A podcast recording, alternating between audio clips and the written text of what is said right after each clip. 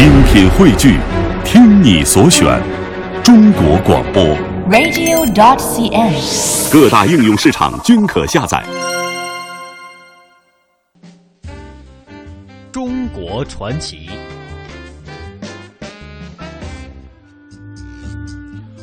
好的，下半时段一开始来到我们今天中国传奇的内容。我们记得啊，在上周的时候啊，唐卡之王是以三点一亿的港元落锤，三点四八亿港元成交，被上海的一位藏家买走了。嗯那么，古代唐卡精品为何价格这么高？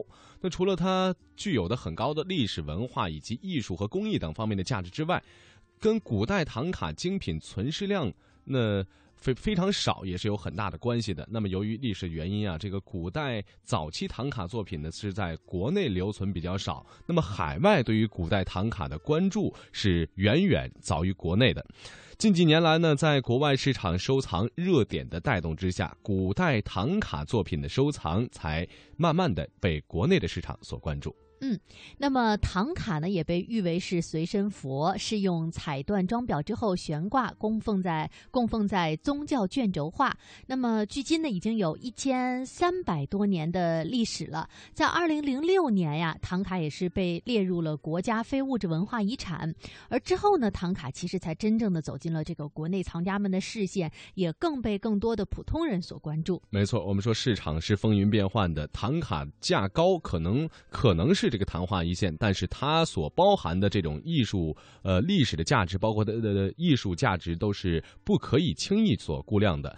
我们说水塘这个水月堂的唐卡珍藏馆的馆长肖军海就这样总结说：一幅唐卡呢，就是一座移动的寺庙，唐卡悬挂的地方就是画师一个终生的道场。嗯，那接下来呢，我们第一站啊，就先到青海省博物馆，呃，到那里呢去参观一下馆藏的唐卡究竟是什么样的。唐卡根据它制作时所选用的材料不同，一般分为纸唐和国唐两大类。其中，纸唐是指用各种颜料直接绘制而成的唐卡，也就是通常我们所说的彩绘唐卡。在青海省博物馆所收藏的众多纸唐作品中，由已故热贡艺术大师夏武才让绘制的黄财神是其中最具代表性的一件。像这幅黄财神，通体是黄色的，嗯因此就被这个我发现了称之为黄财财神嗯也被称之为是黄布鲁金刚。这个黄财神，我们可以看到右下角，嗯，手是呃右下角呢是一只土拨鼠，看到了吗？哦，我一只看到了，小老鼠有一只小老鼠，嗯嘴里面还含着一个宝贝。嗯，蓝蓝蓝色的一个珍珠，好像是。是的嗯，还黄财神的左手持一宝伞，其实这个宝伞呀具有招财敛财的作用。这个宝伞是我们的藏八宝之一的对那个宝藏八宝伞吗？，对哦藏八宝之一宝伞。据介绍，这些被称为纸唐的彩绘唐卡，不仅着色鲜艳亮丽，构图生动传神，而且它所使用的材料十分考究，工笔极其细致精密。一般一幅复杂精美的唐卡，需要一人少则数月，多则数年才能完成。这边呀看到的就是绘制纸糖时候所使用的一些工具以及嗯颜料，像这边看到的有红珊瑚、嗯，我看到绿。松石，还有那边的藏红花，藏红哦，花，那个是藏红花对，藏。红花，还有这边的金箔，嗯以及毛笔，嗯其实最细的一根毛笔呀，是嗯用猫的一根胡须制成的笔尖，哦，所以就是我们那个看唐卡，有些时候要用放大镜镜去看。对，嗯可见艺人的高超的构图嗯技法了。我看到那边还有一些五颜六色的颜料。对，其实，在绘制纸糖的过程当中，首先呢是先将这些颜料研磨成粉，再注入牛胆汁绘制上去的，因此呢会使得绘制后的唐卡经数百年也依然鲜艳依旧。嗯，除了经久耐用、不易褪色之外，纸糖还有一个突出的特点，那就是它还可以根据所使用的材料和人们需要的不同，制作时可大可小。据了解，最大的纸糖高度可达三米，宽有两米，而最小的纸糖高度只有二三十厘米，宽度仅有十几厘米。也正是由于纸糖所具有的这个特性，它也成为各种唐卡中传播最广、应用最多的一种。我们再来看一下嗯纸堂当中第二件代表作十一面观音唐卡。哦，十一面观音。，对，我数我数一下、啊，你可以数一下，共有十一张面孔。我们第一层应该是三张，，对，第二层三张，第第三层三层三张，对这是九张了。是哦，上面就是单独的有一个黑脸儿，对一个橘黄色的脸儿。这幅唐卡呢，它刚才说到了，共有十一张面孔，它是分五层排列的。那么第一层呢，它称之为是画善有情；第二层和第三层呢，称之为是化恶有情；第四层呢，称之为是也就是镇妖除魔的意思。最上面还有一尊，称之为是佛地。佛地功德圆满的意思，因为它周边采用的是大量的金箔，因为金箔是昂贵的，对所以呢会使得这幅唐卡有了很高的价值。作为一门古老的艺术，唐卡经历千年的传承发展，在制作分类上一直有着严格的讲究。仅以纸唐为例，它还依据绘画时画面背景所使用的颜料和色彩不同，分为彩唐、金唐、红唐和黑唐。这一幅呢，就是纸糖当中最重要的一幅代表作了，嗯称之为是黑糖。，黑糖是不是就因为它是黑色的？啊、也可以说背景是黑色，嗯其实它主要采用的是以黑矿石打底的，称之为是黑糖。哦，就是这种黑色也是矿物质，就是背景是黑色，黑色的。对，嗯，那像咱们这种，你看金糖、黑糖、彩糖、红糖，是不是不同的这种呃糖卡的绘制技巧或者绘制类型，它都是画着不同的佛像？对，像这种黑糖呀，它一般绘制的佛像都是以护法金刚以及金刚为主的，哦，像呃红糖，它就是嗯本绘制的是佛本生的故事。像红糖的话，那就应该我理解的就是主要说说一些吉祥的事情。是啊像这种金糖，就是表现的比较庄严。哦，对，由于唐卡本身所具有的实用价值和丰富文化内涵，它历来被藏族人民视为珍宝。那么，我们眼前看到的这一幅幅色彩艳丽、比例协调的唐卡，又是怎样绘制出来的呢？我们俗话都说无规矩不成方圆。同样，在唐卡艺术里面，无论是纸唐、国唐还是其他类型的唐卡，在绘制的时候都要严格遵守造像度量经来布置画面。所以我们看到的唐卡，它的比例是非常协调、非常美观的。造像度量经是藏族艺人在长期的艺术实践中总结出来的一套绘画用的比例尺度。它一般以手指为基准度量，十二指为一幅画像的面部宽，三个面部宽为一个身宽，五个面部宽为一幅坐佛身高，九个面部宽为一幅立佛身高。另外，画像的位置、面容、坐立姿态以及所持法器等，也都是程式化的。根据造像度量经所绘制出来的唐卡，不仅比例协调，而且显得十分庄严和神圣。作为藏族人民十分喜爱的一种艺术形式，唐卡绘制的内容主要是佛像或佛教故事。然而，让人感到特别意外的是，采访中我们却在博物馆里发现了一幅没有人物形象的唐卡。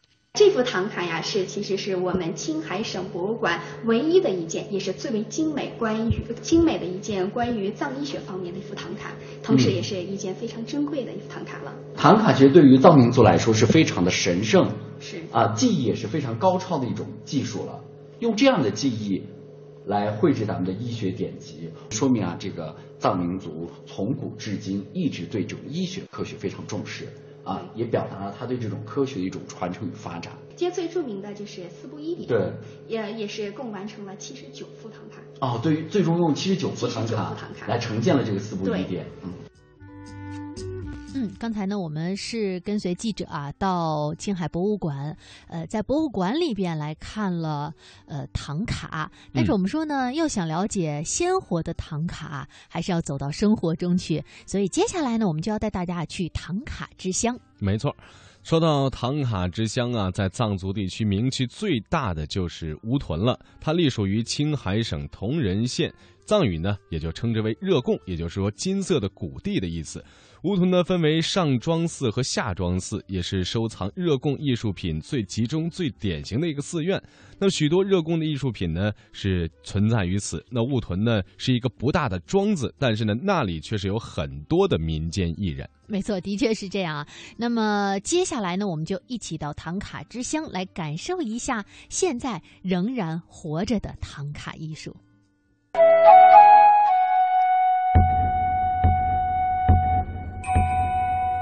唐卡是表现佛教题材的卷轴画，千百年来被藏族群众称为可移动的寺庙，一般用玛瑙、孔雀石、黄金等珍贵矿物颜料画在经过特殊处理的白布上，色泽鲜艳，可经历千年而不坏。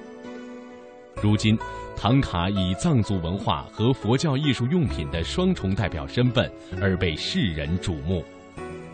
二零零九年，以彩绘唐卡为代表的热贡艺术被列入人类非物质文化遗产代表作名录。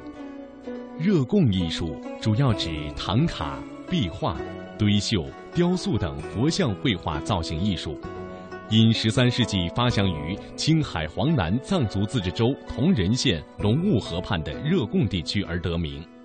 热贡，藏语，意思为梦想成真的地方。指的是青海省黄南藏族自治州龙雾河谷地带。下乌屯村位于青海黄南藏族自治州铜仁县龙雾河畔，是远近闻名的唐卡之村，家家有画室，户户有画师，传承唐卡艺术成为了村民们的共识。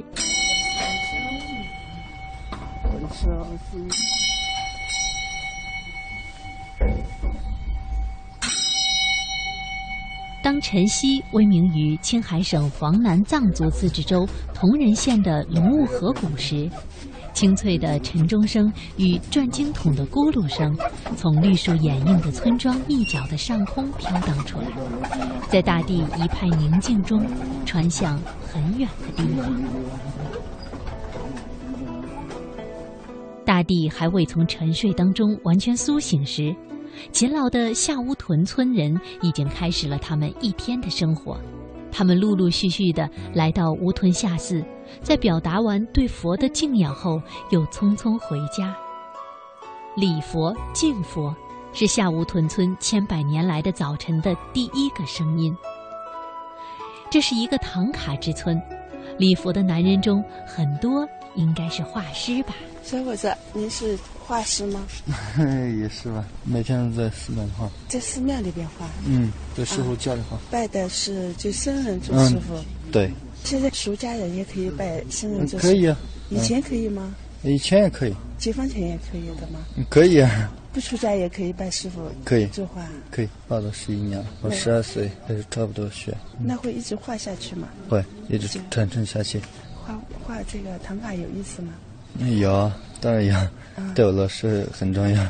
要不到我家去看一下，画的。嗯。那要差不多有七八个徒弟。啊，师傅那边有七八个徒弟。嗯，对。啊，在就在这寺庙里。嗯，寺庙对院子后面。好吧。嗯，那走吧。啊，谢谢。在寺院后面的一个小院子里，早晨六点多，七八个徒弟已经安静的开始作画了，其中三个是女学徒。他们要到八点钟才吃早饭，小院安静的似乎只有晨光散落的声音。传统的唐卡是与佛有关的艺术，这个普通的藏族村庄处处可见佛的足迹，如每家四合院上方几乎都能够看到高耸的经幡。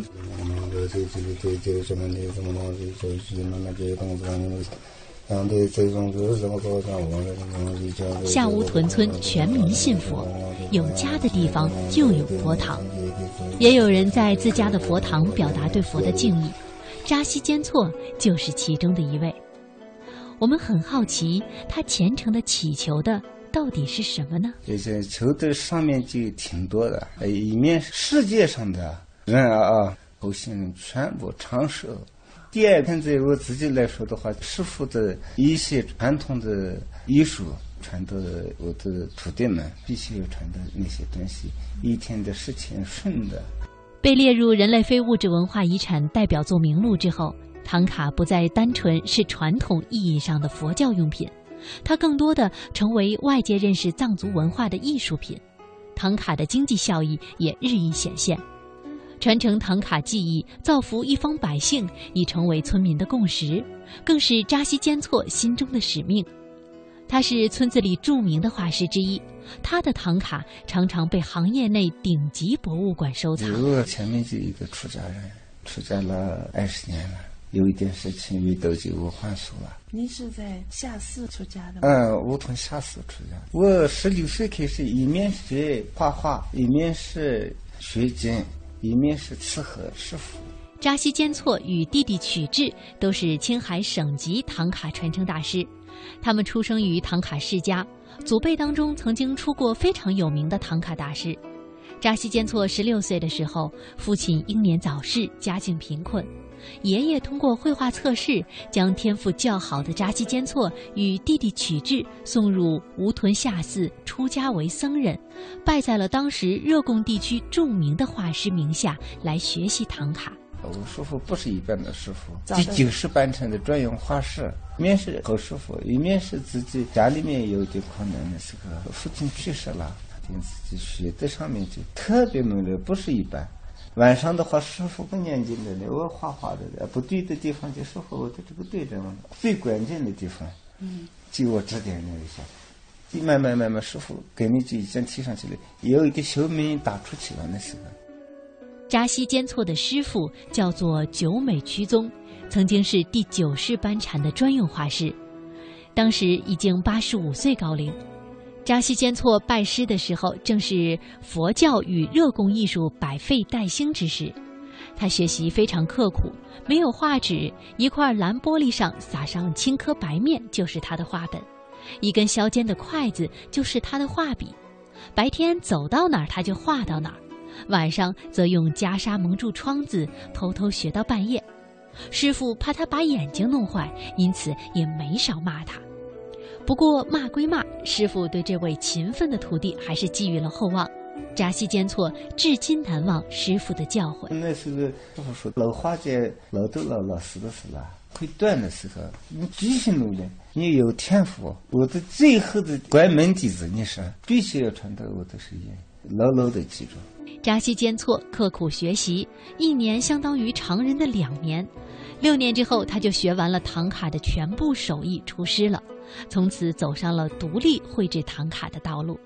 二十二岁就画画就已经自己出图了。他和拉布朗那边画了一年，后面就那个塔尔斯的那个西娜夫妇、那个全西夫妇、那个阿杰夫妇三个就给我叫了，必须要来到塔尔斯。第二年就他死去了，那时候我的水平，师傅教的全部心里有了，还是手里面还是缺这一点。阿杰夫妇、西南夫妇看的特别细，以前古代的老藤卡呀那些拿出来，这个画的怎么样？你有时候这个什么参考参考，那样给我慢慢慢慢提到提到现在这个水平就，嗯，这个帮助是第一个是我师傅，啊，第二个是几个大活佛，啊，这点了一下。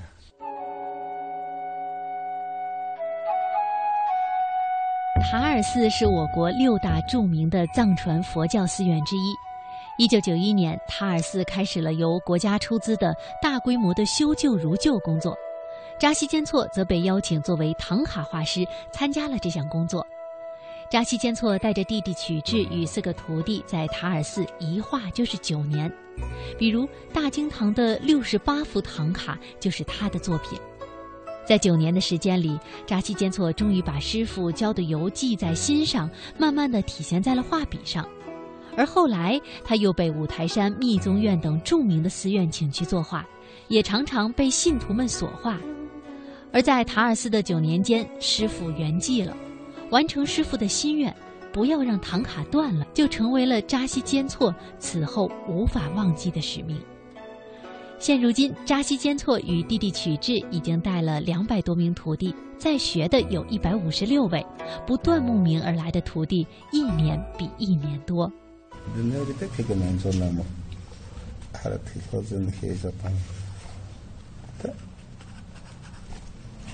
每天早晨礼佛完，村子里家家户户的男人们便开始了一天的工作——绘制唐卡。而扎西坚措却来到了一个满是画布颜料的画室里。他用铅笔修改着一个画本上的一尊佛像，画室里的全部徒弟都围在他的身后，认真的听着看着。这样的工作常常是他一天的开始。底稿素描便是学习唐卡的基本功了，直接决定了今后造诣的高下。点评他们的画是吗？啊，对对对，一个一个每个人每个人的本子上面去给一下，把地址地方说一下，大家一个一个的。全部来看。嗯，这是谁的谁的本子？呃，这是这个小孩子啊，这个小孩他的本子。列入世界非物质文化遗产之后，唐卡被世人前所未有的重视，身价也水涨船高。唐卡目前已经成为了下乌屯村的支柱产业。扎西坚措所画的唐卡。尺寸小的市场价约十几万，而大的则要几十万、上百万。虽然说预约不断，但是他却没有时间画了。他现在最忙的工作就是不断的要去完成师傅的心愿，带更多的徒弟。每位徒弟学习底稿至少要花两到三年的时间。扎西坚措每隔两天就要把每一位徒弟的底稿修改一遍，一百五十六位徒弟都如此大。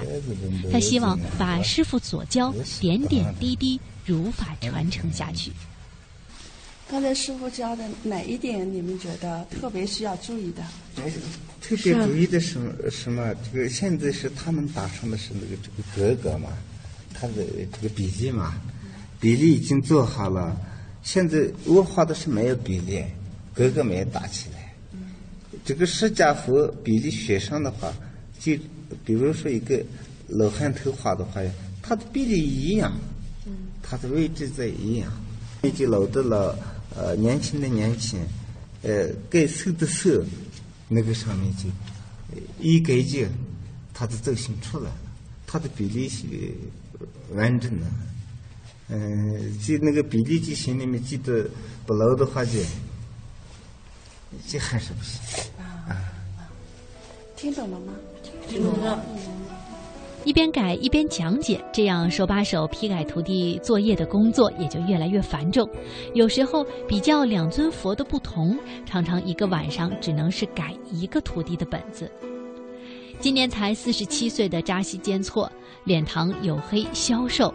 已经难掩疲惫之色，但是徒弟们却是受益匪浅。徒弟桑吉班已经二十三岁了，就是本村的一位青年。为了让自己成为一名优秀的画师，他特意投进了扎西坚措师傅的门下，重新学习底稿功夫。他们学的都是，呃，以后画唐卡的时候，在唐卡上面的比例。我觉得我画画的基础还不是很好，所以过来提升一下。可以完成这样唐卡吗？但是画要是画的非常好的话，还是不行的。哦，技术不行。嗯。那你画这个唐卡已经画了几年了？我画了快十年了。那到这个老师的画室多长时间？没多久，刚过来。这是学校学习环境啊，那些特别好。我觉得应该很快可以提高自己的水平。徒弟中有一位皮肤白净的男生，在一群脸蛋上有着高原红的徒弟们中间呀，特别的打眼。他是一位来自山东艺术学院油画本科的毕业生，嗯，是汉族人。一次藏地采风让他迷上了唐卡，于是再也无法忘怀，就放下了手中的工作，来自拜师学艺。就我们这边的传承特别有意思，它是完全的口传心授。我一开始来的时候，我喜欢看着照片，然后看着书画，然后师傅说是你不要看，然后你听我嘴里面的东西，我嘴里面的东西说说出来的你一定要记住。我们每天在本子上面画，一开始他不给你讲很多东西，就先让你画画完之后他给你改，你就把改的地方给记住，然后再画再改再画再改，他说的话一点点通过绘画来记到你的心里面。嗯，其实说到热贡的唐卡艺术啊，还有一段非常非常传奇的经历，那就是曾经得到了张大千的垂青啊。嗯，呃，当时呢，为了更好的临摹战火当中的敦煌莫高窟的壁画，张大千是专门到了塔尔寺来学习与敦煌壁画同源一流的热贡唐卡。那热贡唐卡呢，也因为匪夷所思的画工还有他的技艺啊，被称为了解读藏族文化密码的艺术瑰宝。嗯，那关于这艺术呢，我们以后再向您做一个详细的介绍。好的呢，以上就是我们本期《魅力中国》给您带来的所有内容了。主持人宋雪雷鹏，感谢您的收听，我们下期节目再会喽，再会。